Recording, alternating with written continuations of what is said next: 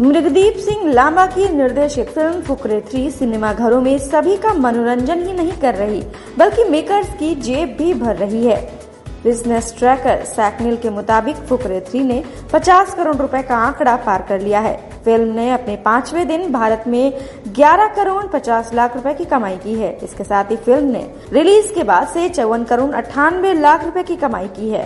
Fukrey three में पंकज त्रिपाठी, वरुण शर्मा, पुलकित सम्राट, ऋचा चड्ढा और Manjot Singh lead role में हैं। फ़िल्म का कुल बजट करीब 40 करोड़ है।